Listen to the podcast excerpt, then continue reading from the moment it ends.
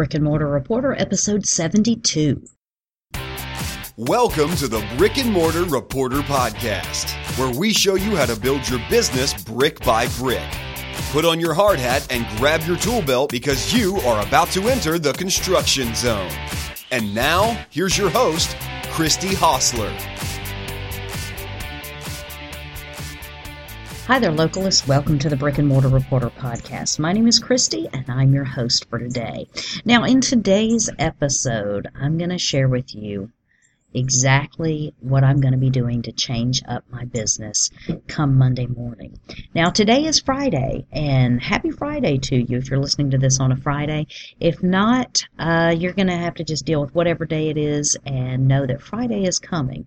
So it will be around the corner before you know it. But because it's Friday and because Monday morning I have a jury session that I'm going to go and try to get some new food items juried for my business, I wanted to tell you about those today and see um, exactly. I'm kind of give you the process that led up to my uh, decision to add some food items and that sort of thing, and then we'll talk about exactly what I'm going to be doing.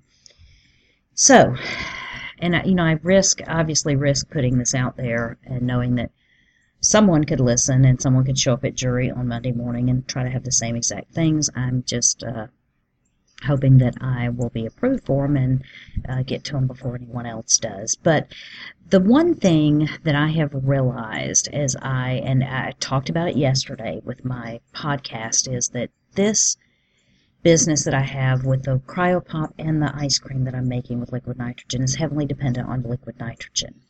And there could be times in realistically the course of a year that I cannot get my hands on liquid nitrogen for a period of days up to a week simply because there's one place in the Keys that I can get liquid nitrogen. And if they run out, and the weird thing is, you know, with liquid nitrogen, for those of you that aren't familiar with it, um, it's it's a completely inert gas. It's not you know dangerous in and of itself, but you do have to dispense it and store it in the proper containers. And those proper containers are called dewars. And the reason it's so important to have those containers is because those containers are designed specifically to vent uh, the the liquid nitrogen so that the gas, the pressure does not build up. Now, it could explode if pressure built up. If you had a, a non-vented container, if I simply took liquid nitrogen and put it in an airtight container and closed the lid on it, before long, it would probably explode. So you have to have a properly vented container. However, there is the danger that too much venting will cause your liquid nitrogen to completely vapor off and you will end up with nothing there. So, if for example you said, Well, I don't want the pressure to build up, so I'm just going to take this cooler and I'm just going to put some liquid nitrogen in it. I'm going to leave the lid open so it does the the pressure doesn't build up. Uh, if you took it very far, depending on what quantity you put in there, before long you would have nothing in the cooler. And it has happened before that Airgas, and they've told me about this, they get these, uh, I believe there's 280 liter tanks that they get in, which is what fills up my 10 liter tanks.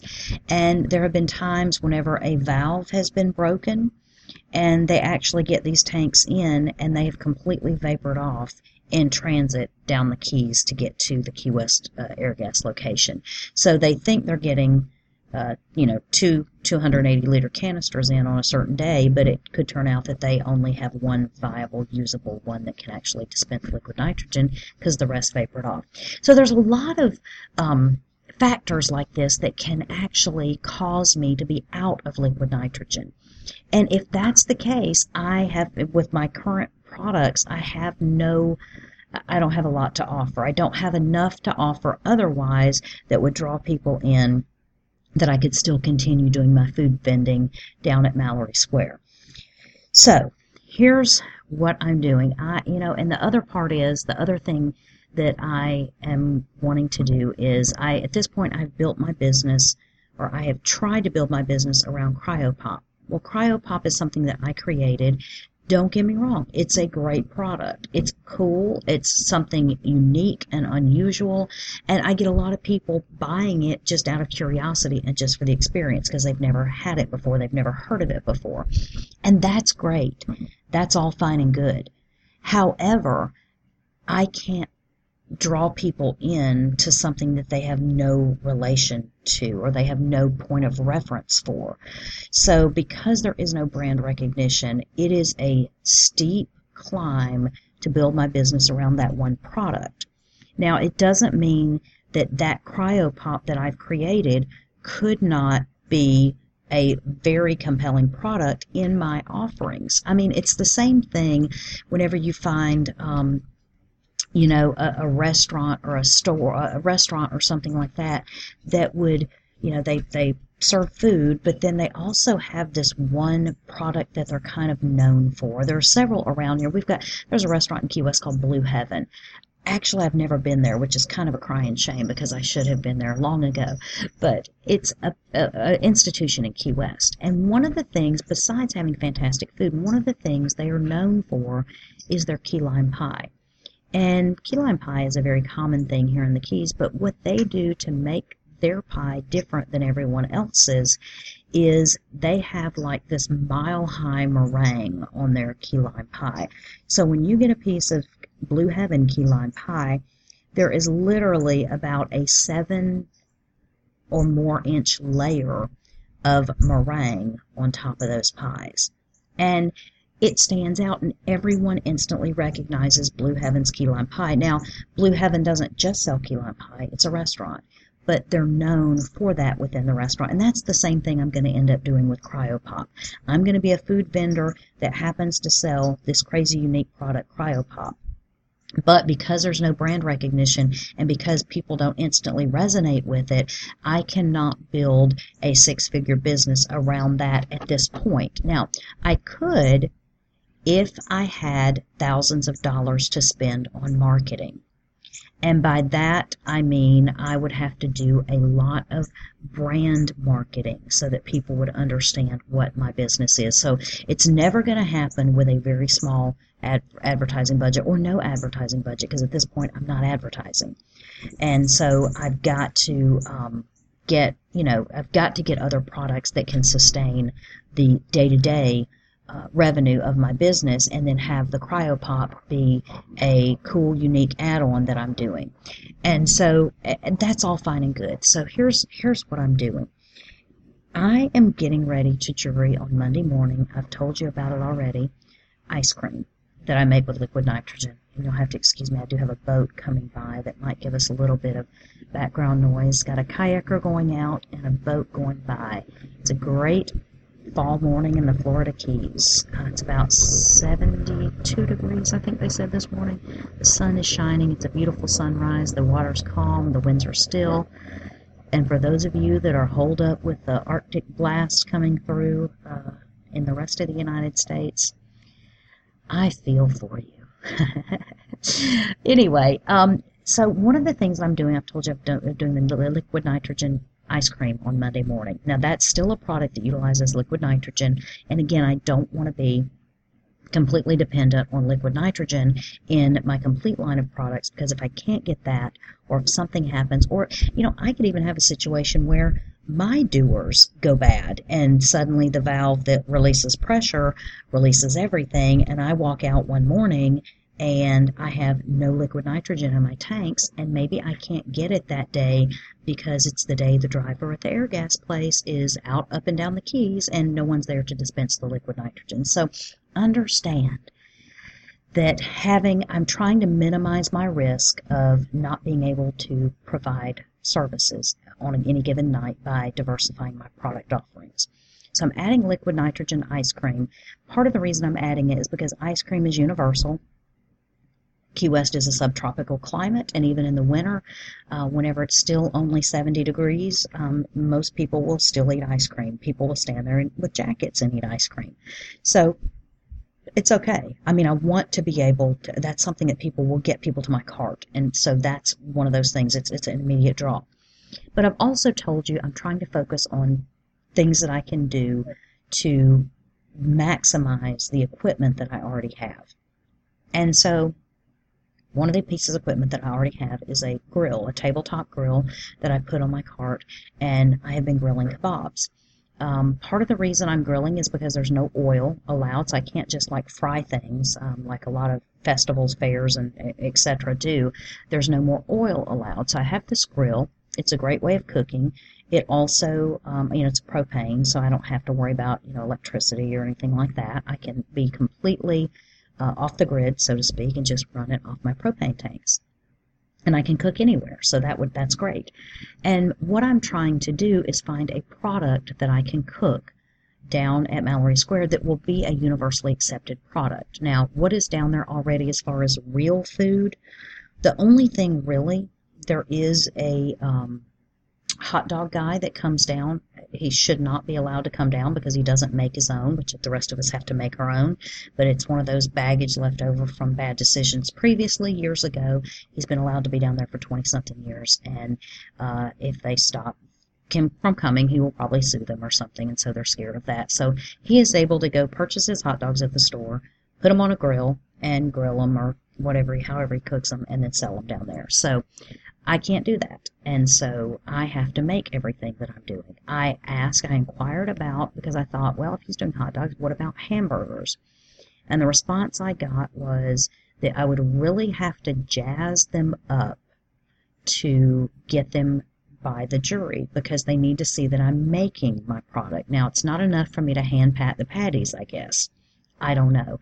But you know, when you start trying to jazz something up, and I don't even know how you could, you know, what what they're talking about jazzing them up. I, I don't even know. I mean, maybe a wasabi hamburger. I don't know, but jazzing them up sometimes causes problems with the customers. And, and when I say that is if I only offered hamburger, like if I if if I said I want to do hamburgers, but I'm going to do a wasabi hamburger where I mix in wasabi powder with my meat, and this I know that sounds terrible, but I'm just thinking off the top of my head, then if somebody saw that I was serving hamburgers, they probably want just a basic normal hamburger. Like the classic item of a hamburger, when you distort it to jazz it up to get it by the jury, no longer becomes appealing to the masses. And what I'm trying to do is appeal to the masses.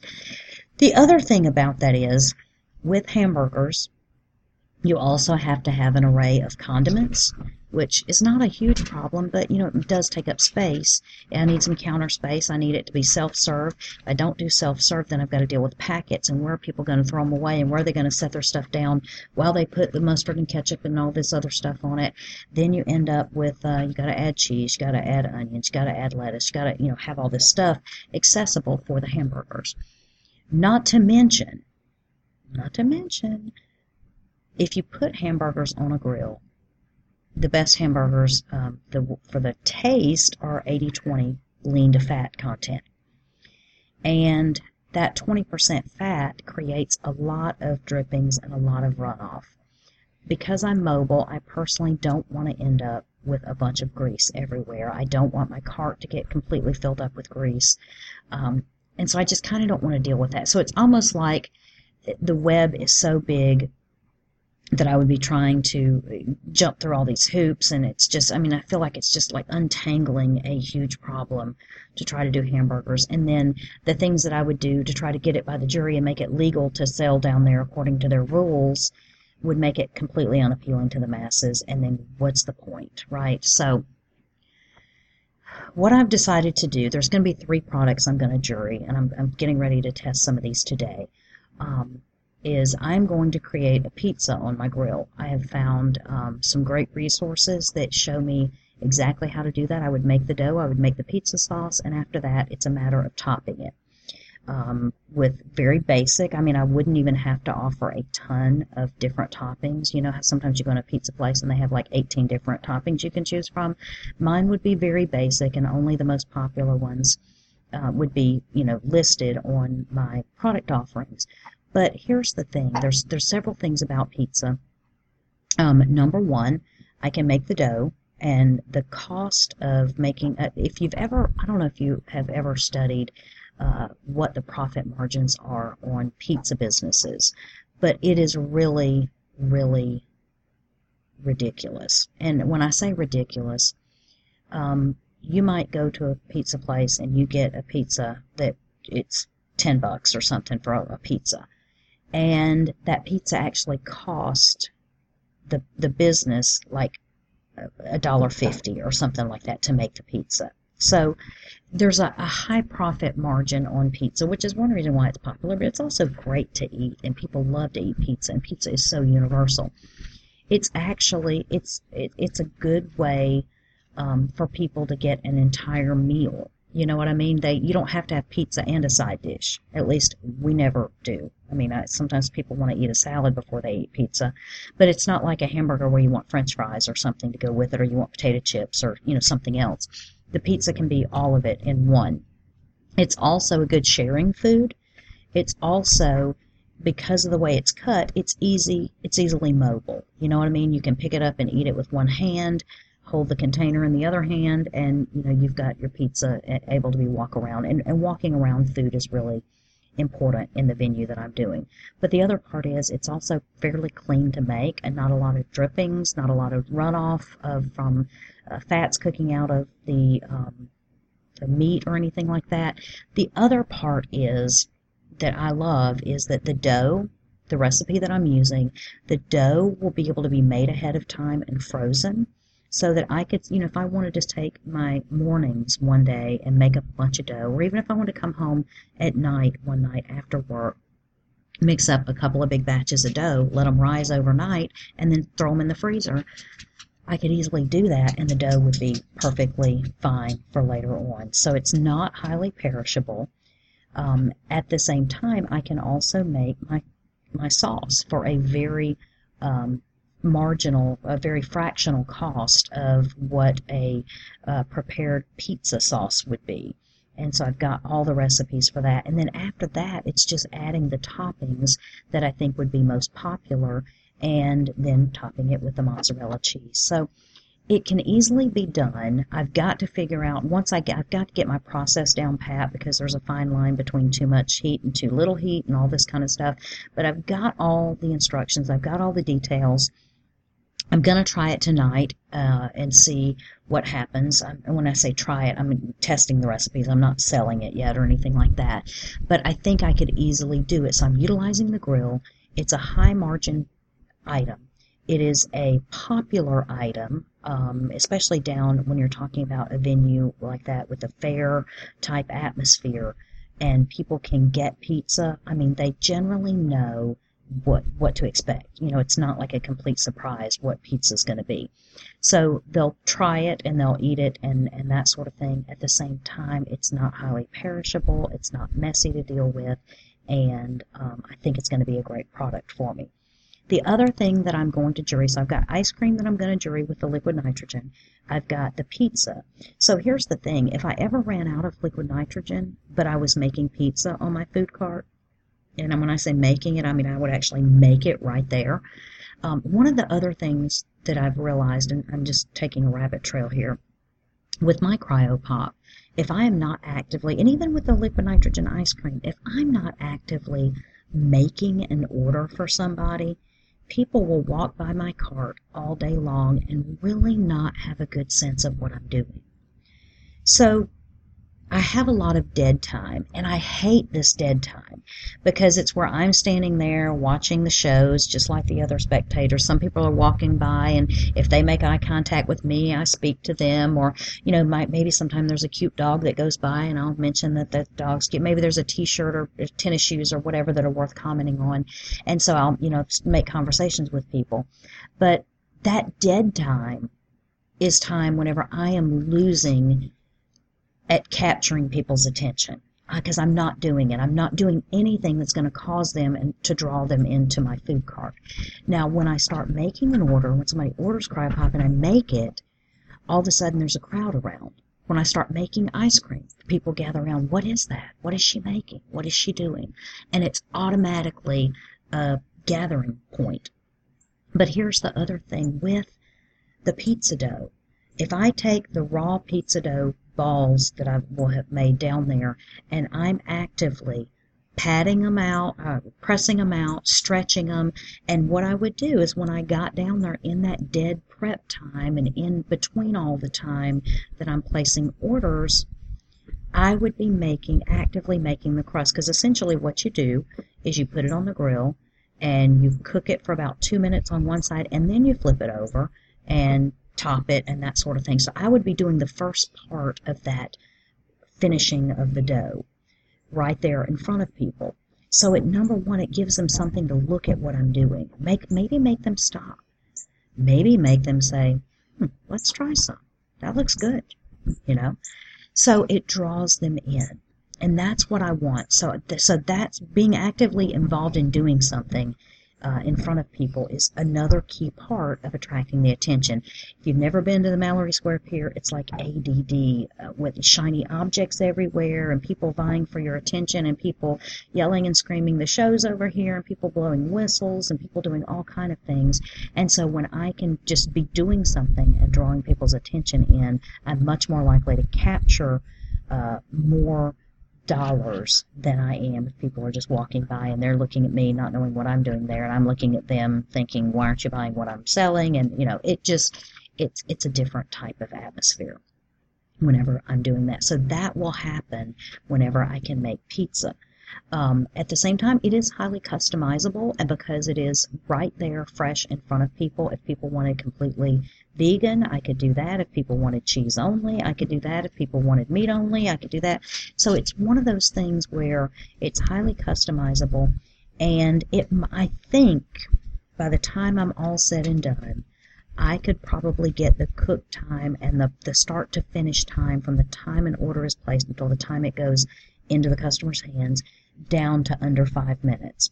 Now that seems like a long time, but what you also have to realize is people are milling around sunset for a reason. Why? They're waiting on the sunset. Now, the other day I learned, I, I experienced this firsthand at the superboat races. It was a time whenever it was, it was, I think it was 2 o'clock in the afternoon or 2.30 in the afternoon, there was a race. And I was hungry. I had not eaten since like 7 o'clock that morning. I had nothing on my cart to eat because I was selling or nothing that I wanted to make myself to eat because any food items I would have had to use liquid nitrogen and I don't use that for myself. I it's precious, so I have to save it for my customers. And the only other things I had were drinks on my food cart. So there's a stand up uh, around Mallory Square that sells fish and chips and like conch fritters and things like that. So we went to the fish and chip stand, and it was actually a good time because a race was going on. A race had just started, so everyone was watching the race, and nobody was at the food cart. So we started talking to the guy, and the guy said, You guys came at the perfect time. He said it wasn't too long ago that we had a 30 minute wait. Now, his food cart is not right on the pier. It's not right where you can see sunset. It's around in between buildings, and there's nothing really there to watch and to do while you're waiting. It's right in front of the aquarium and all this uh, other commercial type, you know, uh, environment.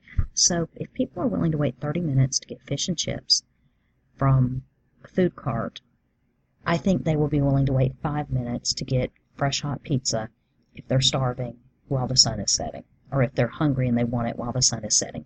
So that's another way uh, of, of putting it into perspective that I don't think five minutes is too long to wait. So I think I can do that, and it's just going to be me experimenting with uh, getting my recipes down pat and trying to uh, be able to refine my processes in the most efficient and organized way possible so that I can turn out a great wood, not wood, fire, uh, fired grilled pizza um, for people as they do that. So that's the second product I'm going to jury on Monday. And the third product is something very simple, but it's even not so simple. It's very universal. Coffee. No one down there is selling coffee. In fact, the cart, the food cart that I have that I bought and that I've since rebuilt was the guy that used to sell coffee down there. And so no one's been selling coffee for a year and a half. And I am, I'm trying to figure out how I can do it, and I think the best option is going to be French press coffee um, because it can be made to order um, as people order it, and essentially it smells delicious. It smells uh, fresh. It's a delicious kind of coffee, um, and I think I can keep. I could, if I needed to heat up water, I can keep that going on the grill because I'll, I'll have the fire source there. So anyway, I'm going to do that. So here's here's what I'm thinking. If I have a food cart where I am selling two things that are very fragrant. Pizza, if I'm cooking pizza on the grill, people smell it. And if I'm making coffee, people smell it. That, when you walk by a Starbucks and you smell that coffee, you immediately, oh, that smells so good. And you, you, start to trigger something within you. So those are two things that are going to be uh, definitely drawing people in with their flavors, I mean, with their smells, with the aroma. And at the same time, if I had a cart that was completely on all four sides had signage that said pizza, ice cream, coffee. And that's all it said. I believe I would draw in enough people to make a incredibly productive business. There are I mean you have to realize there are thousands of people that come to Sunset every single night. Pizza, ice cream and coffee are things that they all resonate with. There's nothing about that that's mysterious. There's nothing about that. Now, I still have the cryo pop that I can sell. But if I sell four, five, ten of those a night, I mean, that's still not enough to sustain a business just on that. So I, and at the same time, whenever people are there waiting, they can ask and I can explain CryoPop to them if they're waiting for their coffee or they're waiting for their pizza. You know, maybe it'll get, maybe I'll get so busy that I need somebody on the cart helping me to do orders or to, to make pizza or to make coffee or whatever it is. But the bottom line is I have a ton of excess capacity right now. And by capacity, it, for me, it's dead time. It's time whenever my grill is off, nothing's being grilled on it because I have grilled ahead of time. A couple are, are kind of pre-grilled a few kebabs, and whenever people order them, I do the finish grilling. And but I mean, if I'm selling less than 10 of those a night, it doesn't take that long for them to cook. So you have to understand that I am trying to utilize capacity. I'm also trying to, um, you know, keep myself busy. I want to be busy. I want to be selling things. I want to be productive. I want to have the line that that extends 15 people deep, waiting for my food. And so that's one of the things that um, I'm hoping to accomplish with this. So if I get these things juried in, which I can, no one is selling coffee at the pier right now. They they told me they have had an inquiry about it, um, but generally what's happened is, uh, well, in the past month or so, uh, the board of the Cultural Preservation Society has voted to close the food category because we've had so many food vendors come along, and the problem is if people jury in a food product and get uh, approved. It, there is a time, that's the first step in it, and there's a time period of waiting to see if they ever show up because then they have to go get their licensing. They have to get their food cart. They have to get this. They have to meet the requirements. And and it really like you know from my story it took me 60 days to get down there. But there's a lot of food that gets juried in that never makes it down there because either people give up in the process people uh, realize it's too many hoops to jump through, it's too big of an investment, they can't meet the requirements, whatever the situation is, and they never see it. But if they're approving, you know, uh, 30 food carts a year, or 30 food items, or 30 food vendors down there every single year, there is a maximum of 10 at any given time. And so right now they have enough juried in that if everyone showed up, there wouldn't be room for everyone to sell. And granted, some of them um, are still, I mean, I I haven't gotten my products down pat, but I'm not going away. There are other people that are sitting down there that are not altering their products and they're not doing anything unique with their products, and so they are going to probably end up finding it's not a realistic uh, venture for them. Got another boat going by, so I have to bear with me just a second went out to check their lobster traps today. So, um, but anyway, so those are things that they're realistically dealing with. And if somebody's just inquired about coffee, essentially the first person that shows up, that juries it, that gets approved for it, can be the one that has that product. And once you have that product, you're good. You don't have to worry about anybody else, anybody else stealing that product. Um, and at the same time, once a product has been uh, not showed up at the pier for a year, then that product can be put back into circulation. And so there are some of those that will, in March or April, will come back to uh, being open again. So anyway, so if I get pizza, ice cream, and coffee, I will be, I think, have the base basis for a uh, the foundation of a very profitable business. And at this point, that's what I'm looking for. I want to be unique. I want to be different. At the same time, I want to provide a good product. I don't want to put something out that I'm uh, not proud of. And even I had a lady talking to me the other night about doing the pizza, and I'm like, I just don't know how I would do that. She's like, oh, I'll make it ahead of time. And I'm like, who wants reheated pizza? I mean, that's crazy. You can buy you can buy frozen pizza all day long at the grocery store for you know a dollar uh, in a lot of the cheaper models of it. And so I just didn't want to put out something that I couldn't make fresh. But I figured out a way. Um, thank God for the internet that I can do it on the grill, and I'm going to start testing that today. So I will let you know. Um, Monday's podcast will be happening about the same time I am jurying, so I will have it pre recorded ahead of time. But I just wanted to let you know that's what I'm looking at, that's what I'm hoping for, and with those three foundational, universal, universally loved products, at the same time, it can help me cover summer and winter hot food for whatever reason sells well during the winter. Part of it's the time, part of it's the weather, and cold food sells very well during the summer. So I, I think I can have all my bases covered, and I'm hoping this is my final incarnation. I feel like a, a flighty person being all over the board with my food products, but you know, it just takes figuring it out. And so many people start a business, and where it ends up two years later is very a very different place than it started. But the key is you start and you take action and then you keep iterating and you keep changing and you keep adapting and you keep adjusting and you keep tweaking until you get it doing what you want it to do. And so um, that's that's exactly what I'm doing. So thank you for listening to my journey. I will keep you posted on exactly uh, what is approved and what I'm doing and how it's going, and hopefully uh, we can start seeing some success very very quickly as we head into the end of the year and get ready uh, to deal with the holidays and all that other uh, busyness of the time of year. Maybe it's also a good time for people to start taking vacations, and I can start really seeing a bump uh, going on because I'm not making what I need to survive yet, and so hopefully we can turn the corner on that very, very soon. So, thank you for joining me on my journey. Thank you for being interested in what I'm doing, and I hope that you're inspired and motivated to take charge of your own life and to take action today that will get you the life you want. Have a good day.